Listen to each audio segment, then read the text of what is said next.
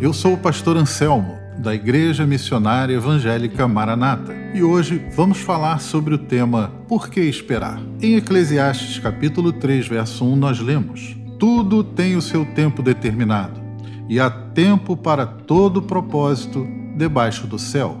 Amados, no mundo acelerado no qual vivemos, esperar tornou-se uma atitude quase que indesejável e inconveniente, que tentamos de todas as formas evitar ou minimizar. Queremos é o fast food, o self-service, o prêt-à-porter. Desejamos um pouco de tudo, desde que seja rápido. Entretanto, a palavra de Deus nos ensina que há tempo para todas as coisas. Por isso, é preciso esperar.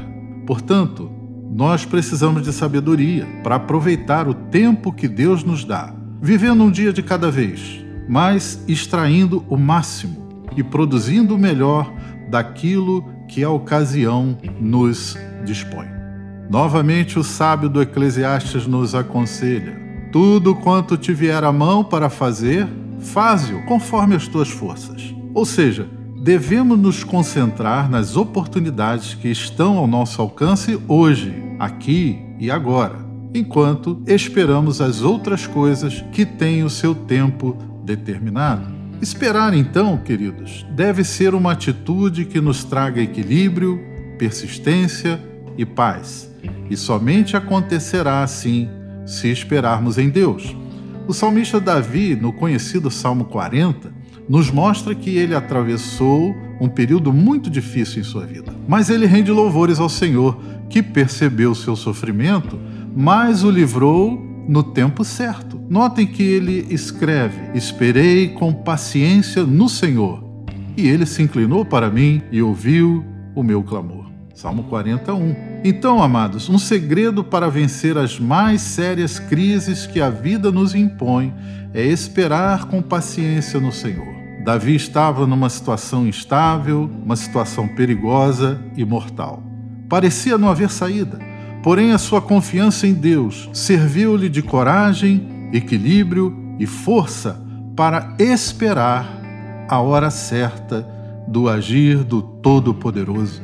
A esperança depositada no Senhor Jesus e nas suas promessas é o que nos confere poder e perseverança para viver e realizar o trabalho para o qual fomos chamados por Ele. Ouça só Paulo escrevendo a Timóteo na sua primeira carta, no capítulo 4, verso 10. Se trabalhamos e lutamos, é porque temos colocado a nossa esperança no Deus vivo, o Salvador de todos os homens, especialmente dos que creem. Ó oh, queridos, ainda que perseguidos, resistidos e hostilizados neste mundo, nossas forças são continuamente renovadas pela firme esperança que inunda nossa alma, concedida pelo Deus vivo. Eu quero orar por você agora, você que está aflito e ansioso por uma resposta de Deus. Se for o tempo de sua bênção chegar, receba com alegria. Mas se ainda não for o momento, receba poder, receba a graça de Deus para esperar mantendo o ânimo, mantendo a fé e mantendo a coragem, porque Deus é fiel. Senhor nosso Deus, bendito seja o teu nome. Obrigado, Senhor, por nunca nos deixar, ainda que a luta seja intensa, ainda que a noite seja escura, ainda que a dor atravesse o nosso coração. Cremos que no tempo apropriado o sol vai raiar. O tempo de cantar e sorrir vai chegar. Dá-nos a tua graça para continuarmos firmes e animados em nossa jornada aqui. Para a tua glória te oramos, em nome de Jesus. Amém. Que Deus abençoe a sua vida.